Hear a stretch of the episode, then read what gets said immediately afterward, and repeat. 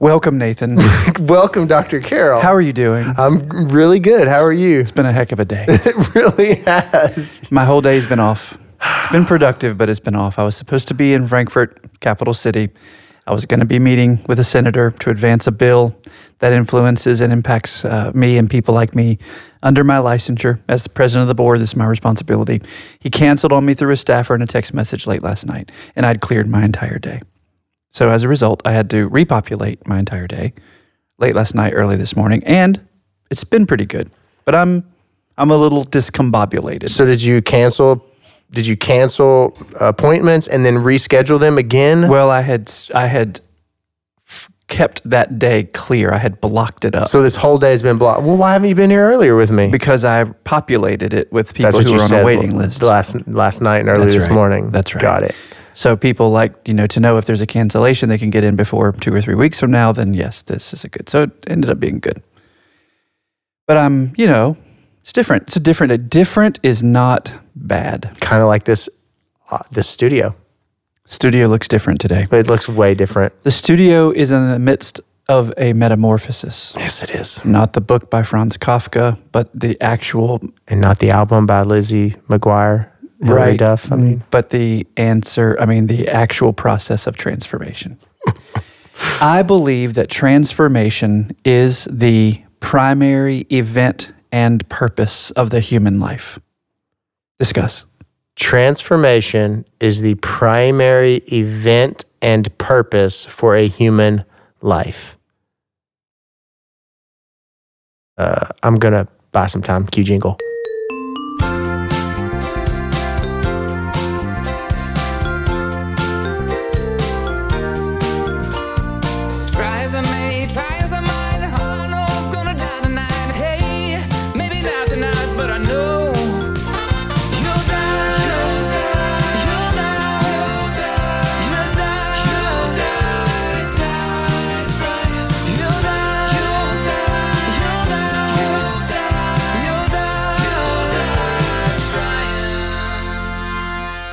Transformation. Do you want the jingle again? No, just- uh, I I agree. what do you think?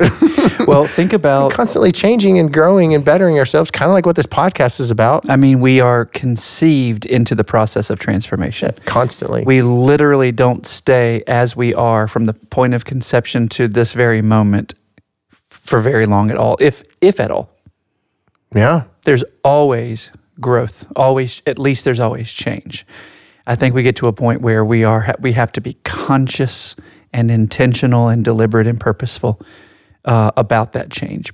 Otherwise, we might be standing still. Stagnancy equals death, or moving backwards, um, which of course could yield some some depression. But I think that we are called to be intentional about moving forward. I think transformation is the primary event and purpose of the human life. So then that also walks parallel with vulnerability. Say more. I, well, I mean, if you're constantly transforming, then you're throwing yourself, your mind, your body out there to become vulnerable. It's kind of like breaking yourself down when you're working out. You know, your muscles are rebuilding and they're getting Okay. bigger and more more strength and Tear it down. tear it down, build it it up. to rebuild. Yep, tear it Mhm. down, build it up. So let's let's and talk about some vulnerability Okay. here. Okay. Good. So there is. Uh, do you know the name Albert Camus? He wrote up the book *The Plague* and some other kind of um, nihilist literature. I'm, I'm guessing he was kind of mid 19th century, or I mean 18th, 20th century. But he has a quotation that every act of creation is first an act of destruction. Hmm. which is pretty neat, right? When you think about it, whether you're thinking about it um, theologically or you're thinking about it personally and professionally. In order to create, he says, first you must destroy. The tearing down leads to the building up, which certainly goes along with uh, prophets Jeremiah and Isaiah in the Old Testament, uh, and in the Hebrew Bible, that is. And there are others, uh, I think, who would argue that first we must tear down in order to build up. Uh, I see a hand. I'm going to call on the caller, Nathan. Yes. So let's speak personally and pr- professionally. So in 2015, whenever we acquired Miller Shapmeyer, so we started buying homes, what was I destroying to build up? What was destroyed to start building? Uh, potentially the fear that you couldn't do it. Oh, yeah, maybe. So it wasn't necessarily like you ruined your business, you No. needed to buy something new. No, it's not a, not necessarily a material process of destruction. Got it. You might be destroying um, the story that you tell yourself, or mental obstacles, or intellectual challenges, or personal kind of self esteem issues. So you see how powerful that is? Like, it, and this isn't me, this is Albert Camus, but I, I think, I don't know what he meant, but I think what he means by it is in order to create, we have to first make space. And the space making is an act of destruction. It's removing what was there first. Hmm. Being vulnerable is not fun. Like I always picture myself in, in on that island in between like two lanes of traffic on either side of me and I'm standing in my underwear. Okay. That's what I think when I think of vulnerable. I'm like. Do you know why, when most people think about vulnerability, they think about somewhat somebody in underwear? I, that, that's really true, but I don't know why. That, that I don't go there. Where do you go? Uh, I try not to go anywhere in just my underwear. A. B. I tend to go to um, actual, I think probably uh, fears or, or worries or anxieties, even if you want to go that far. That's not as fun as being in your, you know, like, It doesn't sound like it's much fun if that's where you go. yeah, that's obviously true. Yeah. Why do you think that there is such a stereotypical resistance to vulnerability precisely within males, people who identify as males? So you're saying uh, people don't want to be vulnerable, like people who identify as males do not want to be. Well, I think it just it humanizes them, and it takes us to this them and me takes us to this. Uh, we're not as superior as we thought. I don't know, not superior in the sense of like over over the sexes, but you know, men are these stoic beings. Are supposed to be. That I think that's probably a good reasoning. But where does this come from? dumb people. I don't know. It's societal, isn't it? Yeah, I mean, there is a lot of talk these days about uh, what's called toxic masculinity. Mm. practices such as physical violence or um, emotional or intellectual um, superiority, however you know real or imagined, um, that reinforce this notion that men are dominant over women in the West, which of course includes us.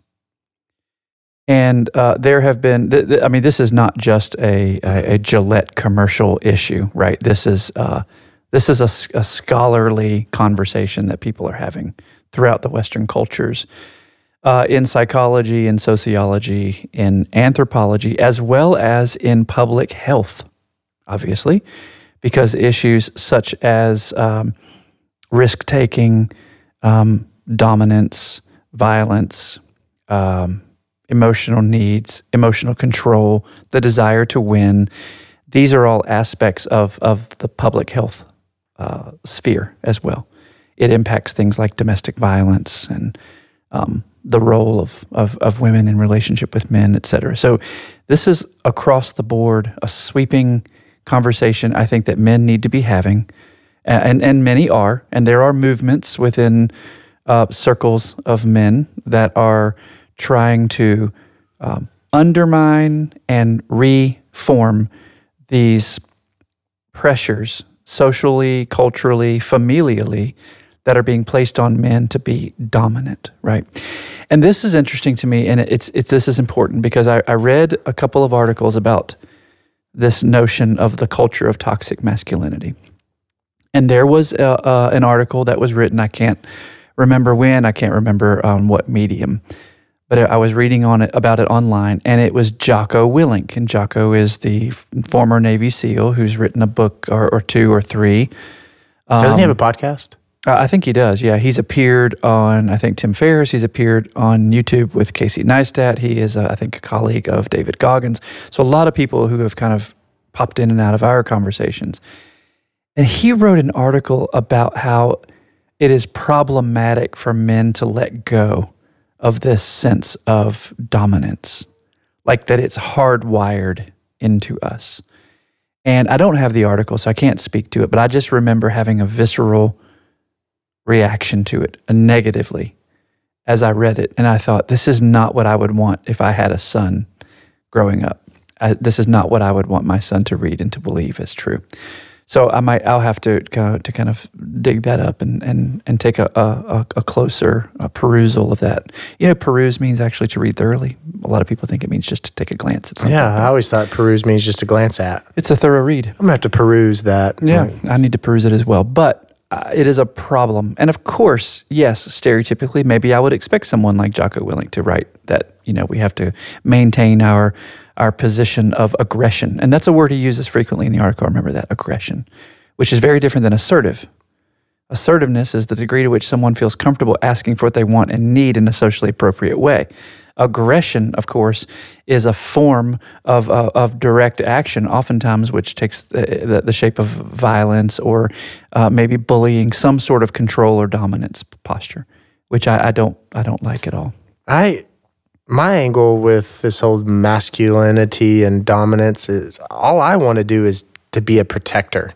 Like when it when it comes to women, it's like this chivalrous protector. Um, I'll generally speaking, open making sure that I'm protecting. Uh, uh, speaking specifically to my spouse, I don't want anything to harm her.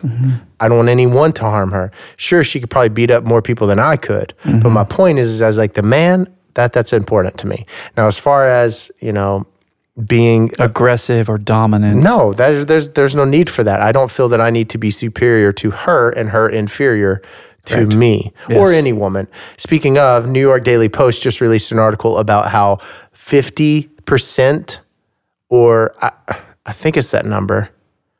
Well, I do know that they're coming in droves. Millennials and females in the funeral profession are coming in droves. We've already talked about it Yeah. in the sense of all the, the Now team that the we data. have. Yeah. But now we have the data from the New York Daily Post. And if you want to read that article, I'm sure if you type in New York Daily Post uh, millennials funeral directors, then you'd probably get it. Talks Mm-hmm. about a lot of the 20 somethings coming in and taking over this uh, this profession. It's pretty exciting.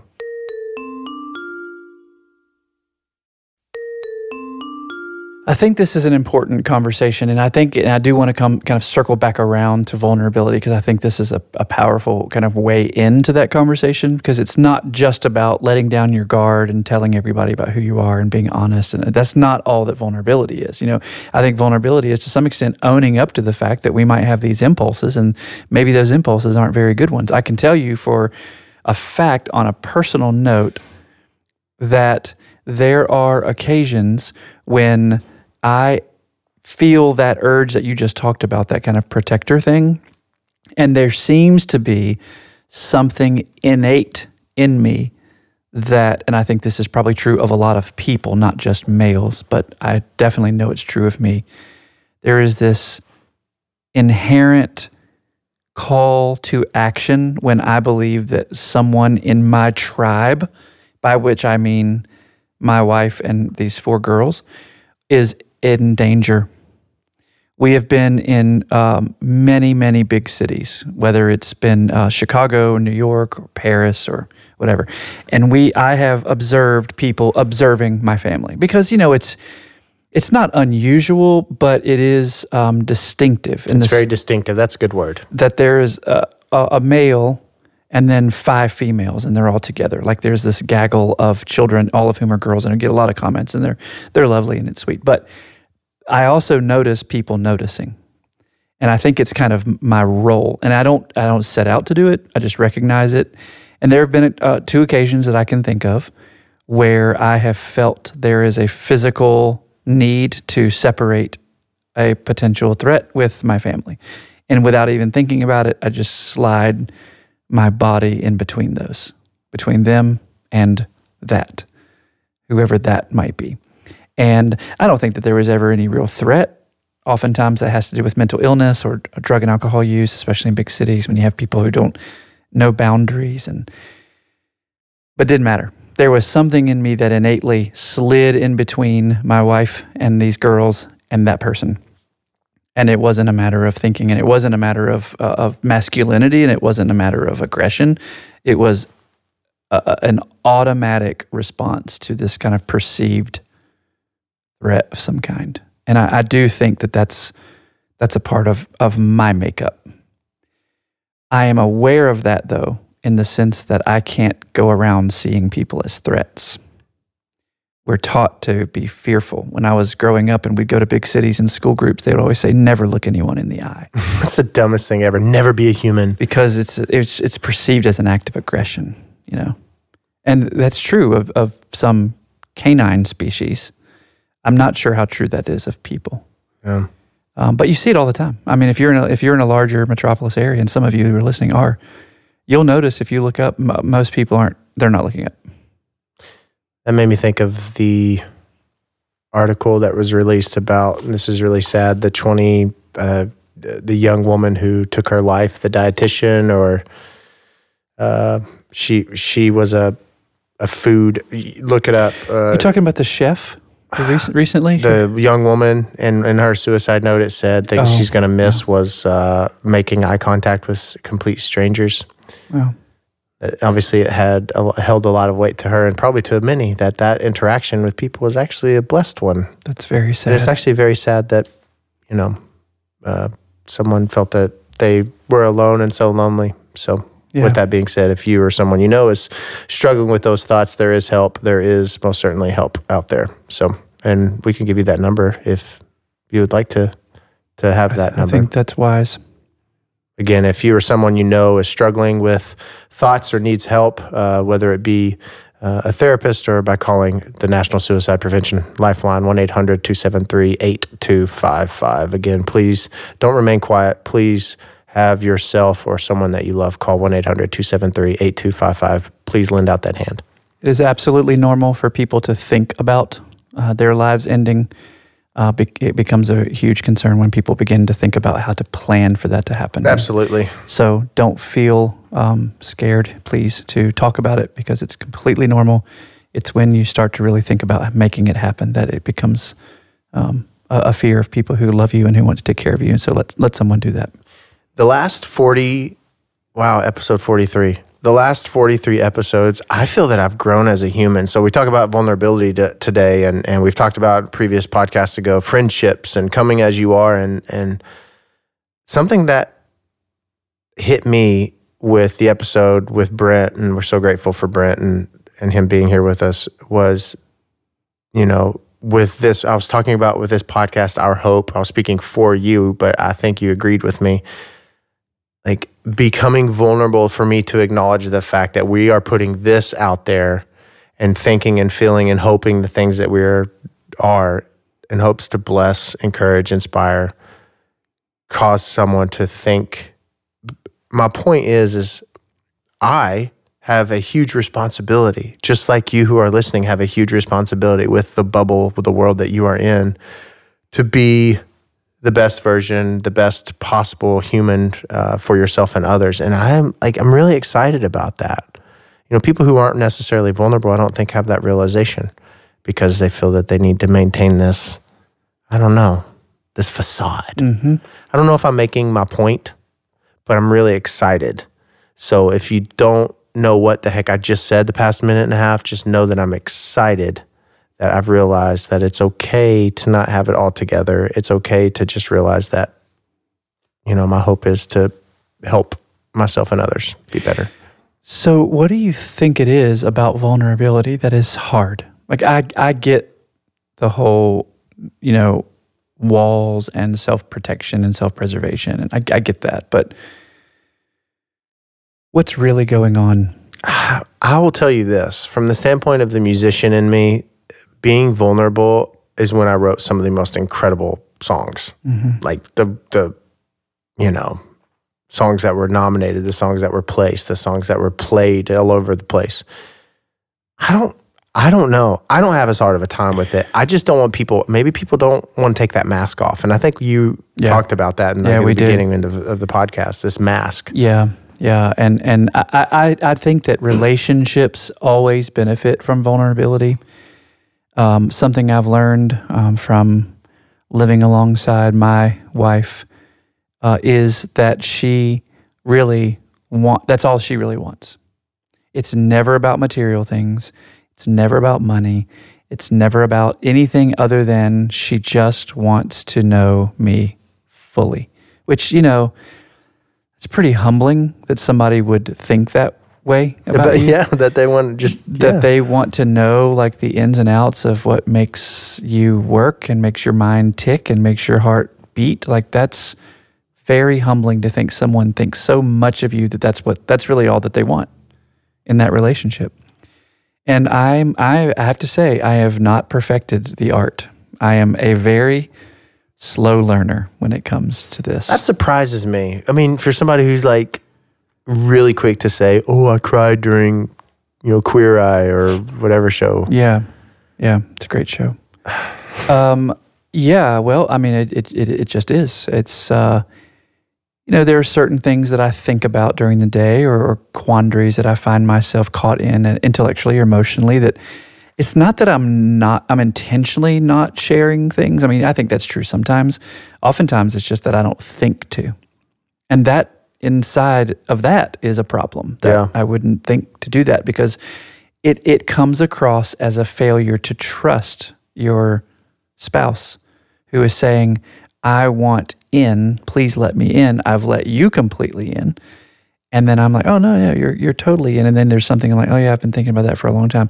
Why haven't you shared that? It's like, well, either I didn't want to or I didn't think to. And both of those are kind of lazy and Lazy, irresponsible. yeah. Yeah. So I, I've I've really learned that it is a virtue that to uh, to be loved in that way, and I think vulnerability itself is a kind of virtue. I don't think we do anything for ourselves, male or female, by pretending that something that is happening isn't happening. It we only hurt ourselves.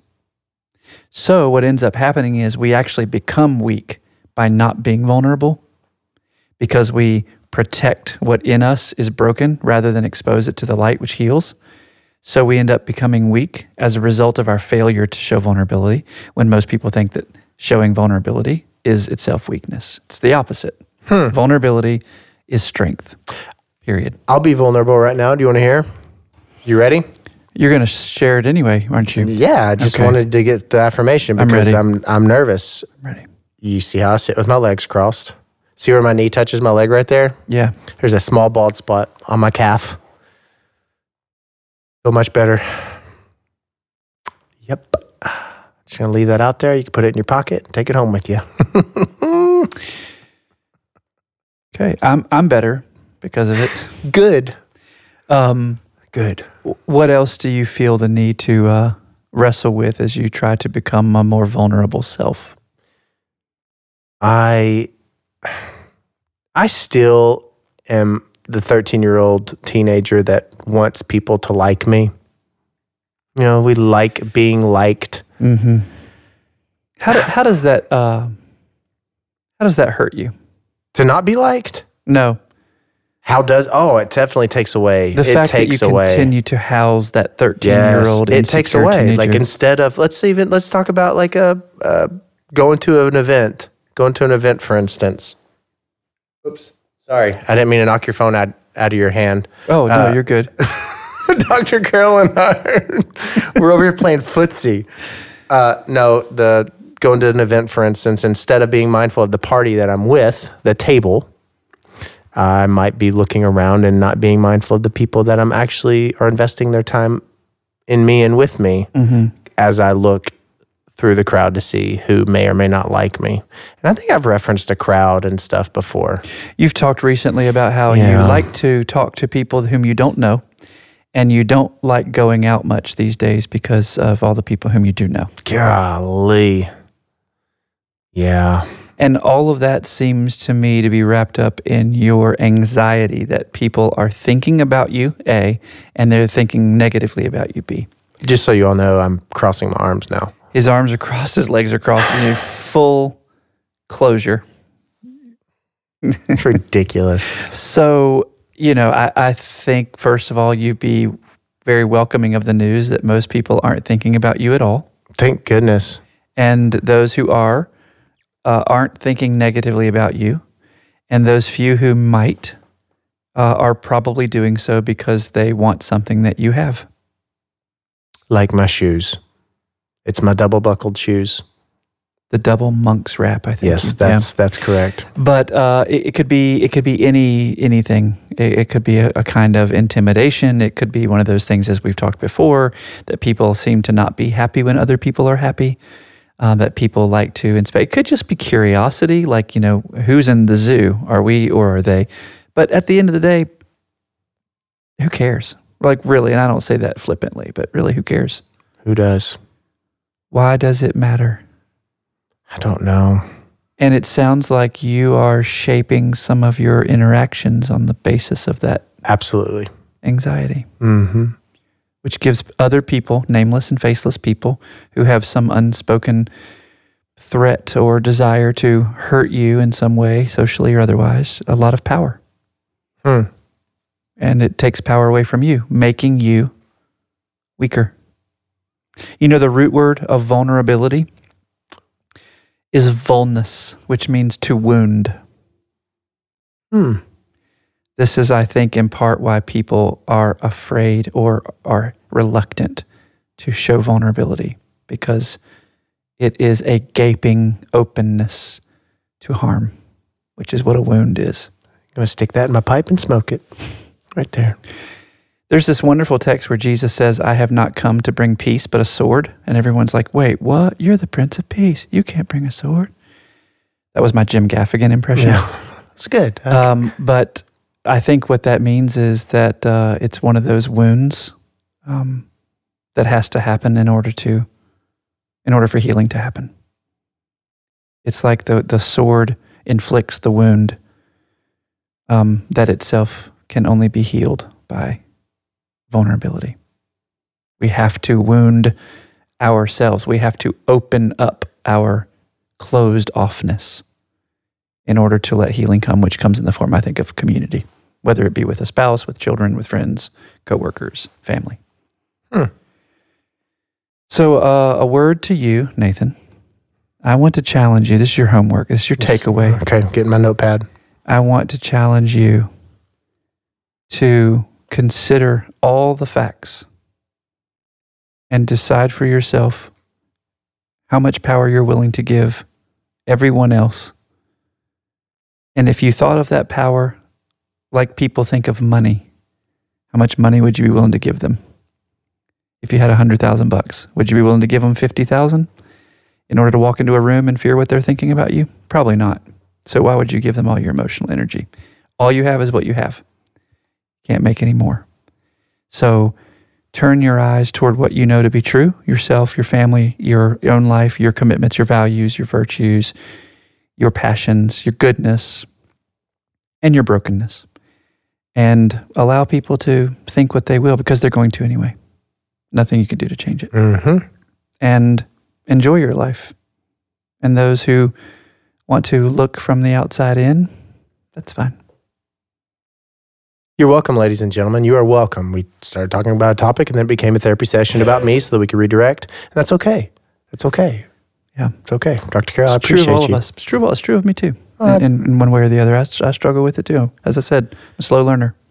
Yeah. It's not so much other people. But a great dresser. But What we wear is important. You you always look good, man. Thanks, man. I'm very casual. I still want that red shirt. Just saying. It's at the cleaners. Uh, which one? Which cleaners? Yes. Concord, downtown Uh, Owensboro. it's not there anymore. Ladies and gentlemen, you Well are, played. Yes, you all are loved far more than you'll ever know. Until next time, I am Nathan Morris. I'm Jonathan. Be vulnerable or die trying.